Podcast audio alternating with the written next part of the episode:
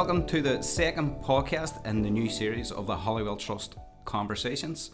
So, in this series, we're looking at a challenges facing the northwest of Ireland and Northern Ireland as a whole, and it's our intention that listeners will have more information on difficulties and challenges we're facing, uh, but also with ideas on how we can better address them. And in the first of the new podcast, we reflected on the negotiations that led to the Good Friday Agreement and what those negotiations might tell us about how we can get a better place today, given that, that we are yet again in one of those frequent periods in which our politics are not working um, and we have no current functioning Northern Ireland Assembly or Executive. So today we're examining a challenge that is both specific to Derry and the Northwest, but also again to Northern Ireland as a whole, and that is the funding of the community and voluntary sector. Um, and looking at that, I'm once again joined by Paul Gosling. Paul, how are you?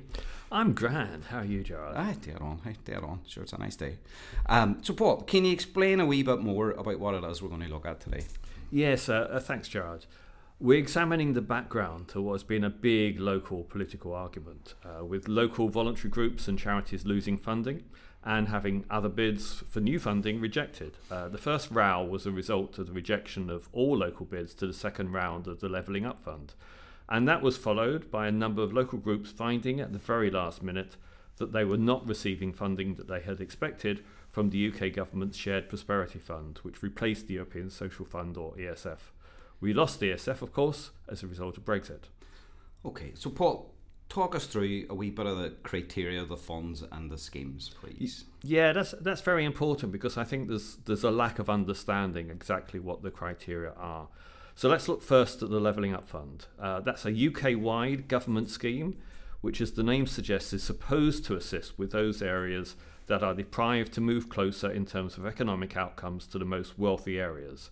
And we would hope that Derry would get a large share of that money, given that in it's the most deprived part of Northern Ireland, and mm-hmm. by some measures, actually, it's the most deprived part of the UK. But certainly, Northern Ireland, by many measures, is the most deprived region of the UK. Okay, and the criteria for the funds? Yeah, in the first levelling up fund round, there was 49 million pounds coming into Northern Ireland, which was focused on infrastructure. In the second round, this increased to 71 million. The objective is for the fund to cut crime where it is worst, provide incomes for those who need it most, transform the economy by generating higher paid and higher skilled jobs, and to attract new investment. Okay, so who was successful in getting money in this area then? So the Derry and Strabane Council District actually did very well out of the first round of the Levelling Up Fund.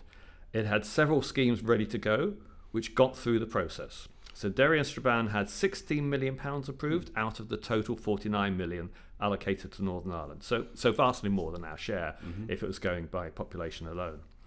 The Derg community infrastructure got 6.4 million, which is to improve public space in the village centre.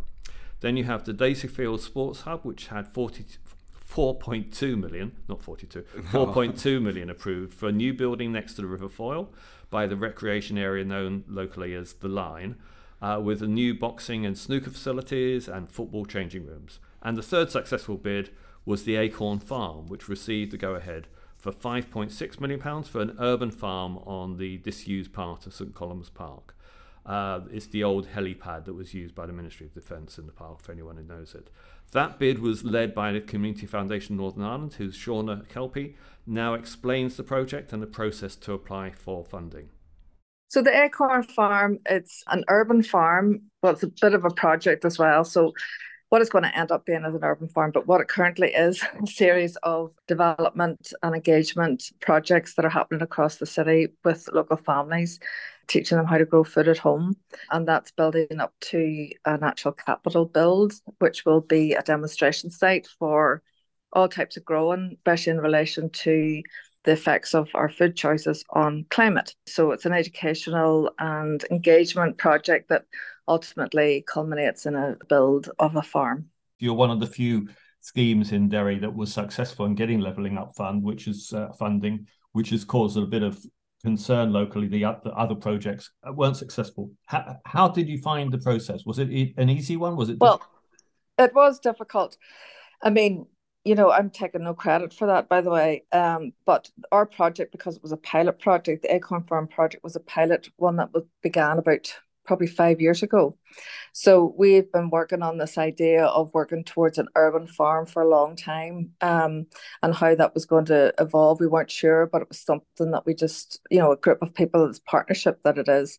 We just kept ploughing at it, really, to use a the term to use the pun. But we just kept working at it, and eventually there was an authenticity to it. So we had this great funding support from Lottery, which um, paid for the pilot project. We had over a hundred thousand for that, um, and that helped us to start it off. And there was tremendous success. So then that enabled us to sort of really develop the idea, get some planning sorted. We were able to draw up what the project's going to look like, and then the timing of the UK level up fund just happened to be coincidental.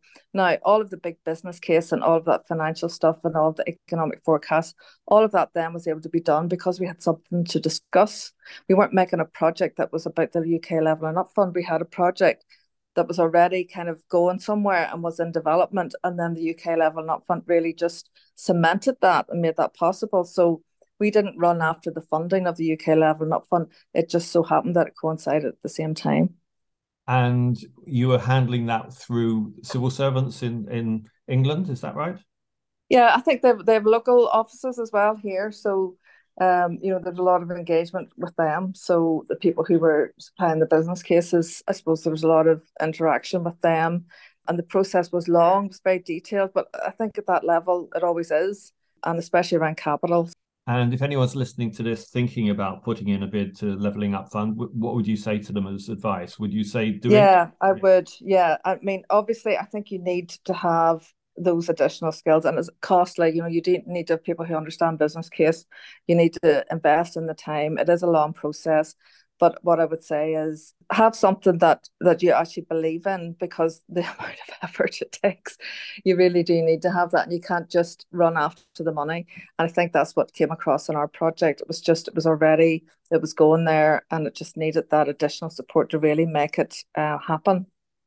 And when you say it's a long process, what does that mean in terms of when you initially put in the leveling up fund bid to when you actually got uh, agreement? I think it was probably about six months for us, but as I said, we already had a lot of the work done. And that took us two years to do that. And as I said, a previous two years before that. I don't know that we're the typical case that this project is the typical UK level and up fund, you know, project. But I'd say a lot of people who do have projects out there, especially if they're, you know, working in collaboration, because there's a collaboration project, often, you know, they already have a lot of the base work done and you're just putting icing on the cake and bringing in that expertise around business case and economic forecasting. Not a lot of groups would have that, you know, a lot of community groups wouldn't have that background. But when you partner well with people who have that, then that's a great combination. And I think that's what really shone through about us with the UK levelling up because it was a wholesome, authentic partnership. What I'm saying to anybody who's starting off um, with the UK levelling up fund, you know, if you've got a project, a substantial project like ours, you know, you've probably got the work, a lot of it done, but I wouldn't just dream something up out of nowhere. You would need to have, you know, had a good bit of work done beforehand. As I said, ours was two years before that. Then the Levelling Up Fund was announced, and then we were able to supply or, you know, make an application into it. Now, incidentally, Northern Ireland as a whole was not very successful in getting money from the Levelling Up Fund. Wales got the most per head of the population, followed by the northwest of England, the northeast, the East Midlands, and Scotland, and only then Northern Ireland, which is surprising given the level of deprivation and economic weakness here. London received, as you'd expect, the least per head of population. And can we trust those figures, Paul? Uh, given that they were published by the House of Commons Library, then actually, yes, we can. Now, the thing is that Derry and Strabane did so well proportionally from the first round of the Levelling Up Fund that not surprisingly, in the second round, it got nothing at all. Now, the biggest winners were Seafront Regeneration in Bangor and a cinema refurbishment in East Belfast. There is obvious controversy about those decisions, the locations that were chosen for the funding, and also whether all the projects met the core criteria of the Levelling Up Fund. Okay, so that's the situation, Paul, with the Levelling Up Fund. Can you explain to us now about the European Social Fund and its replacement? Yeah, I'll try and do that. Uh, so Northern Ireland received £40 million a year from the European Union's European Social Fund. This provided very important finance for much of the charitable, voluntary, and community sector in Northern Ireland. But following Brexit, this was replaced by the Shared Prosperity Fund, a UK government scheme.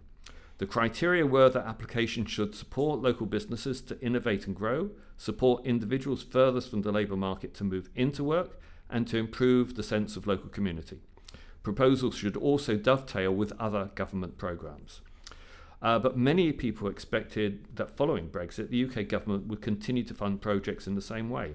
That hasn't happened. That's not been the case. Mm. Instead, the government's new Shared Prosperity Fund provided 57 million over two years. So that's a cut of 23 million pounds over a two-year period in cash terms. And given that inflation is running at around 10%, that's an even bigger cut in real terms. And timing of the fund also made things worse as well. Oh, infinitely, Gerard, yes. Uh, the government made a complete mess of the whole process. The call for applications was very late, and the announcement of which groups were being funded was made literally on the last day it could have been. This meant that the voluntary sector had issued protective notice of redundancy to staff who are coming into the office without knowing if they had a job the next week. So you actually had people working on the Friday who found out on the Friday morning that they weren't actually in work the following Monday. They'd lost their jobs. Mm. Now, the government required organisations to club together to make their bids, pushing groups to form new partnerships very fast.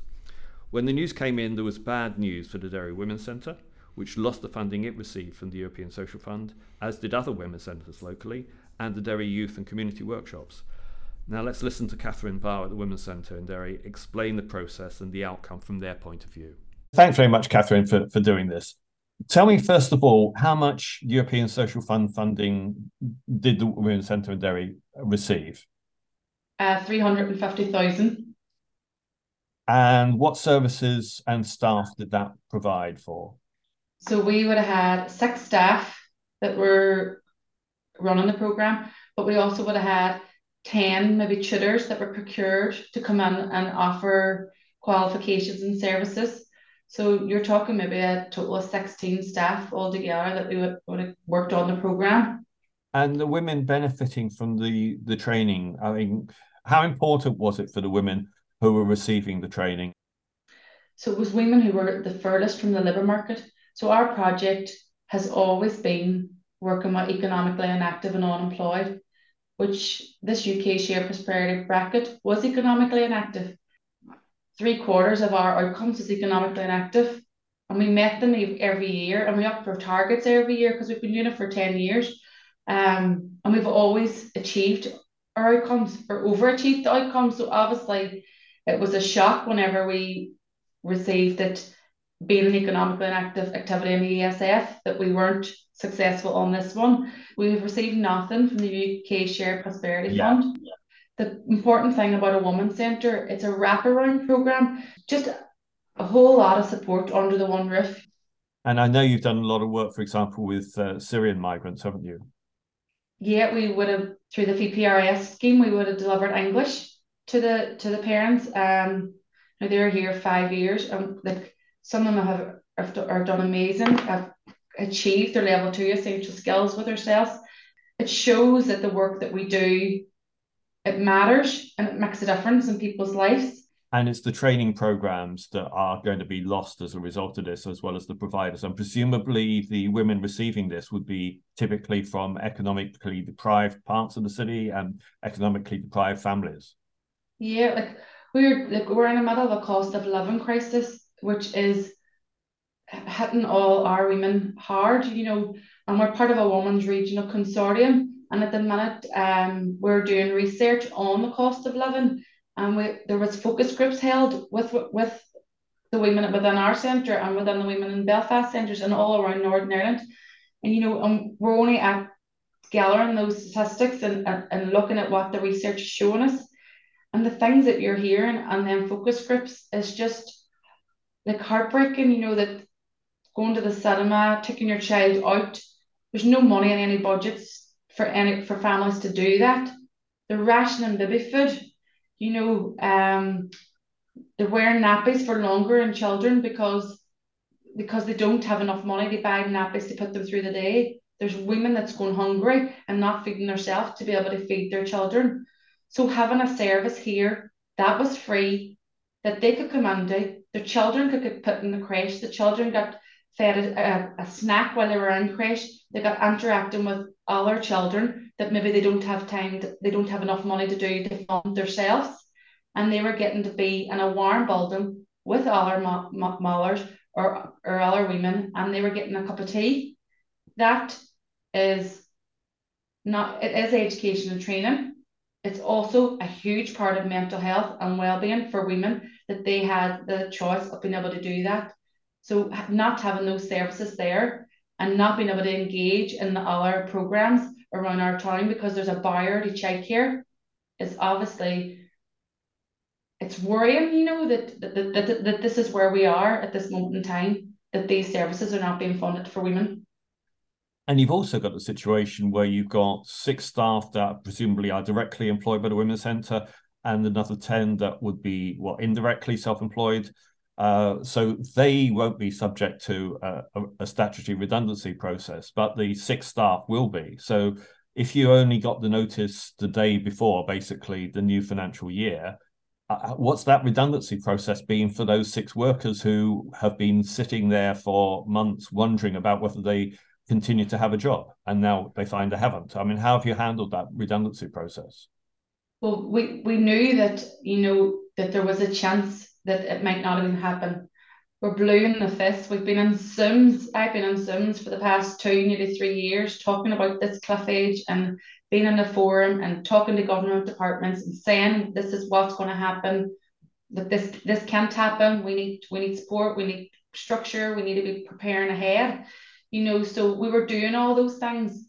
But even though we were doing those things, we still were issuing our staff at Christmas a three month letter that their jobs might not be there. That's such a worry, you know, and then bringing them in the month before and still saying, you know, it's not ESF funded, it is different this time. So we were, we were preparing for it, but I suppose at the same time, the staff are saying, ah, but sure, how how could they stop what we do? Like, look what we do. It's it's amazing. Like, there's no way they're not going to fund women that are economically inactive in the middle of a cost of living crisis when the programs were economically inactive. So although we prepared for it, we hoped and wished that it wouldn't come to that and that we would be coming in on the 1st of April, business as normal, putting out a timetable and starting to bring 80, 90 new women within the first month or two under the programme.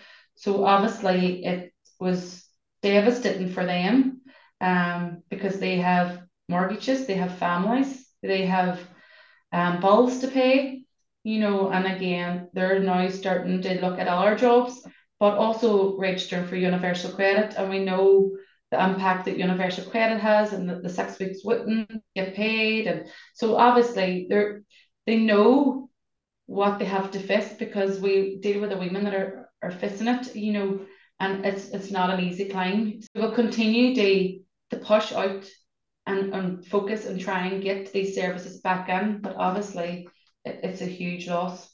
I mean, it's obviously very distressing for yourselves as well as the six women concerned that they were going into work in the last week of March, expecting to be working in the first week of April, and finding they're not. Yeah.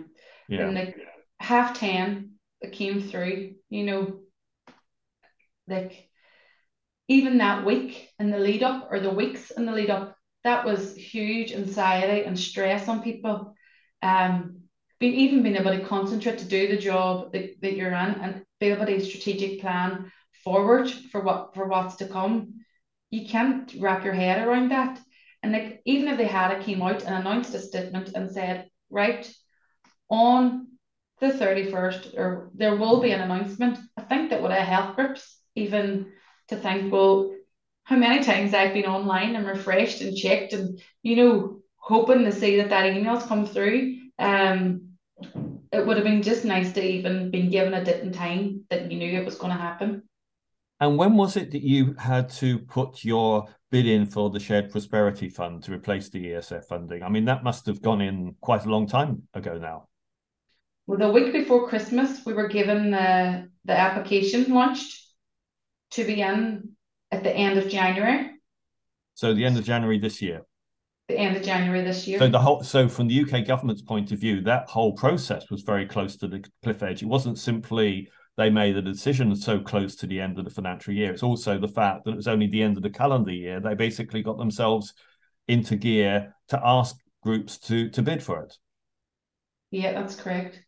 It, was a long time of campaigning and asking when is it coming out and trying to push on that forum that we were on due to that's the just chaotic, that's just a chaotic system, isn't it? Like if we hadn't been doing all that and raising all the awareness and being on the news and doing reports in the lead up, then it wouldn't have just been a cliff edge for the women of Derry. It would have been a cliff edge for the whole women and men and all families across Northern Ireland and all the organisations. And how difficult was the the funding application process itself? I mean, clearly it was so late it was difficult, but was were they difficult processes? You did you have much contact with officials? Was it a friendly process? Well, it was just kind of there it is, and get it done and get it done, you know. And over your Christmas break, you know, and they they asked for collaborative bids. They want you, you weren't allowed to come in on your own. You had to come in. You had to come in a joint up process so you're making connections with other organisations to come to come together. Then you've got an application that has a 500 word count for maybe a question, and you're told maybe you can go over a bit of the word count, but you know, and around that, and it's like, how do you have six organisations that offer six different types of services to economically inactive people, all come together, all put, you know, organisations were being rushed to do that and so, what what response have you had from the government? What have they said about why you haven't? They said they they you you reached the, the threshold for consideration, but the mm. ministers didn't choose you, basically. Yeah, yeah, yeah. That, that's basically what it was. That it was down to the assessment criteria. We passed the gateway. It did not score high enough against the published assessment criteria or taken into account the ministerial considerations. And do you know what that means? No. Yeah. So it's it says we didn't get the points, or it was so we could have had just just as a good application form and reached the marks the same as everybody else, but it or came down to ministerial considerations.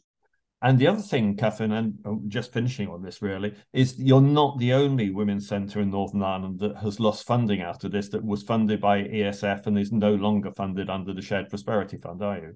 We have Kilcooley Women's Centre as well.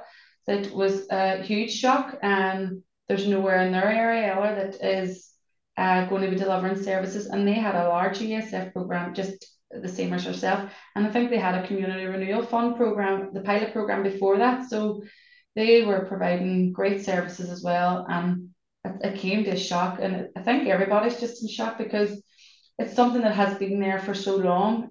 We're not a third sector that we're referred to. We are the community and voluntary sector. We are a big part of our community and we are catching the net for many individuals that are very vulnerable that are falling through and it's going to put more pressure on the benefit system. It's going to put more pressure on our health system and our justice system. So removing these programs and not having them, and uh, it, like it's a small amount of funding for what's being returned. It's trying to figure out how the government's going to put in other things for these people in place. Okay, but it wasn't all bad news, Paul. There was some good news for Derry. Yeah, there was one Derry based bid that was successful, which was £2 million for Triax. That's £2 million over two years. With its Success Northwest programme, with support from community projects Dove House and also across the waterside, Shantallow, Creggan, Claudy, Llandoney, uh, Glen, and Strabane. Uh, now we can hear now from Charles Lamberton of Triax on, on the bid, his feelings about it, uh, and also what enabled them to have success in obtaining funding. We received 1.97 million pound uh, over two years, so in and around a million pound per year, and it'll run a skills project uh, across Derry and Strabane. We have community partners in every DEA from Castlederg right through to Ballyarnett. It'll be an extension or a sort of follow on from our previous ESF programs, Skills Northwest and that. But where Skills Northwest and ESF was a bit restrictive around level one qualifications, we believe we may be able to do more sort of wider and offer a wider range of courses in this. So will it still be level one or are you moving up to level two? We're hoping that we're in a position to offer what people require. If people require level one, we will, but in previous we found being only offered level one was a restriction.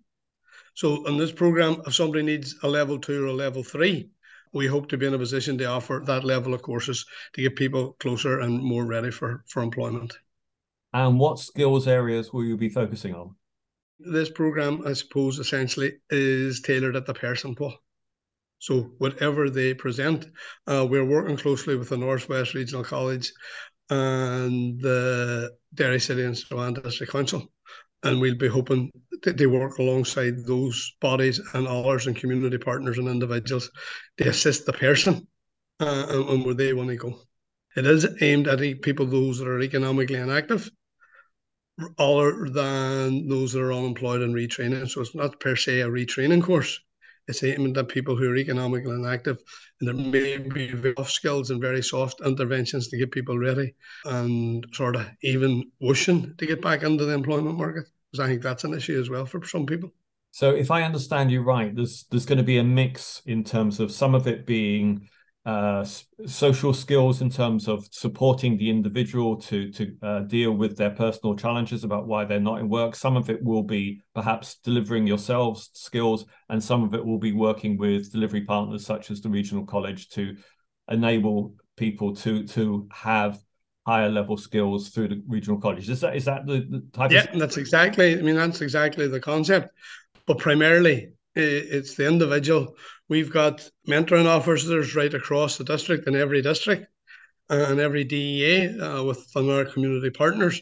So mainly their job is to engage the person, work out a, a path and a journey and a training plan with them and, and assist them. And if that does lead them to Northwest Regional College, or if that leads them to a community training partner, or we may then, you know, and as in previous programs, we would attend tendered out and run our own program training programs as well. So if there's eight or ten people needed a driving license or SIA badges or things like that, we would facilitate and procure and, and run those. And how does the funding compare with what you got under the European Social Fund? Well, it's probably in and around the same. But when you take in inflation and other costs, and I'm sure the training costs will will have increased. But we're happy enough with what we got. Uh, unfortunately, and when we were looking through it, we're the only Derry and Strabane based group that got. Uh, so on that basis, it ain't enough, and it ain't, it ain't anywhere close to being enough. Previously, I think there were four or five ESF projects based in Derry. So if you take that alone, I mean, Derry has lost out probably in the region of maybe five, six, eight million pounds. I mean, you've said that the money is similar, but the remit is slightly different in terms of it being more ambitious. So, can you talk a bit more about how it differs from what you were delivering under the European Social Fund? I mean, it's probably the same. And I, I suppose that the difficulty that we're going to face is targeting people who are economically inactive and getting government to define exactly who they are and what they mean. Where previously, if you were unemployed, and, and wish for retraining. You know, we were there for people. You know, if a factory was made redundant, we were we at, at times were able to step in and support individuals in retraining or, or signposting or whatever. That ain't the case anymore in this program. I mean, they're very much on economically inactive, which is a I mean, they're, they're defining it. I mean, I, I can't remember offhand the exact definition, but it's not per se somebody who's unemployed because if you're unemployed, actively seeking work, they don't class that as economically inactive. And of course, when we're looking at people who are economically inactive, while low skills is a factor in that, I mean, core reasons include ill health, uh, the effects yep. of trauma, lack of childcare, I mean, and yep. uh, other caring responsibilities. So, so those are all things that are preventing people from being in work. But then it's going to be difficult for you to support them in dealing with some of those issues. Yeah, one hundred percent, and and I, I suppose that is the challenge for us in, this project. That is the mobilization or bedding in period that we have to now move towards. And we also have to work with our partners and fully explain that out. It isn't you know, a, a, couple of young people coming through a youth club or whatever that you may have worked with in the past and supported them when they had 18 or 19 and they were sort of finding their way, or a, a group of women who, who children, are sort of minding responsibilities and caring responsibilities that they've been to school. That's the type of people we would have targeted in previous programs, but they may not be eligible for this program, which it leaves us then in a difficulty of having to try, sort of try and work with people without turning people away because it's not something that we try that we do in the community and voluntary sector is turn people away but there is no we could train a whole lot of people and then the, our funders say well that's not the people we wanted you to train and then that becomes a, an issue and there's been a lot of criticisms about the shared prosperity fund i mean how did you find the process did you find it an easy one was it difficult what do you think was the the key factors in you being successful without any sort of real feedback, Paul, we don't know why we're successful. Apart from, you know, we would say that we put together a very strong bid. I mean, my view, I mean, it's been a view for quite a while, and I would have said it was the same. This, our unique selling point and strength was that we were in every DEA with community based partners. And I think that was a very strong selling point. The process, uh, you asked about that in a whole lot of ways, it was very similar to a whole lot of other processes that we've been through in the community and voluntary sector. They opened, they give you a date, they submit an application. Uh, a number of people pulled it together, but the the process in itself and how it was drawn out, I mean, I mean, they, they say the least, was disgraceful. I mean, we were told that this would be a succession project. We were told that this project would be, this process would be ready last summer. I mean, I can show you reports where I wrote the report to my board that no, we're expecting it out in early summer, we're expecting it out in September, October, December, blah blah blah. blah.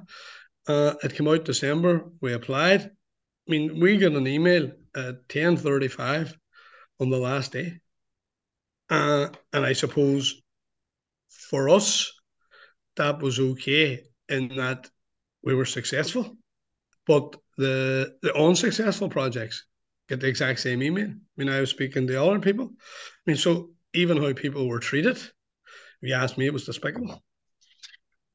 We we were dealing with probably forty to sixty percent of the previous year's funding, and and in that probably more people because it was an open call, more people applied as well. So that was making the, the pot smaller and smaller by the hour. And was that it as far as Derry was concerned then? Uh, not entirely, no, Gerard. Uh, there were several Northern Ireland wide projects that obtained money from the Shared Prosperity Fund. Uh, these were the Women's Resource and Development Agency, which did include funds for some women's centres, though not those in Derry.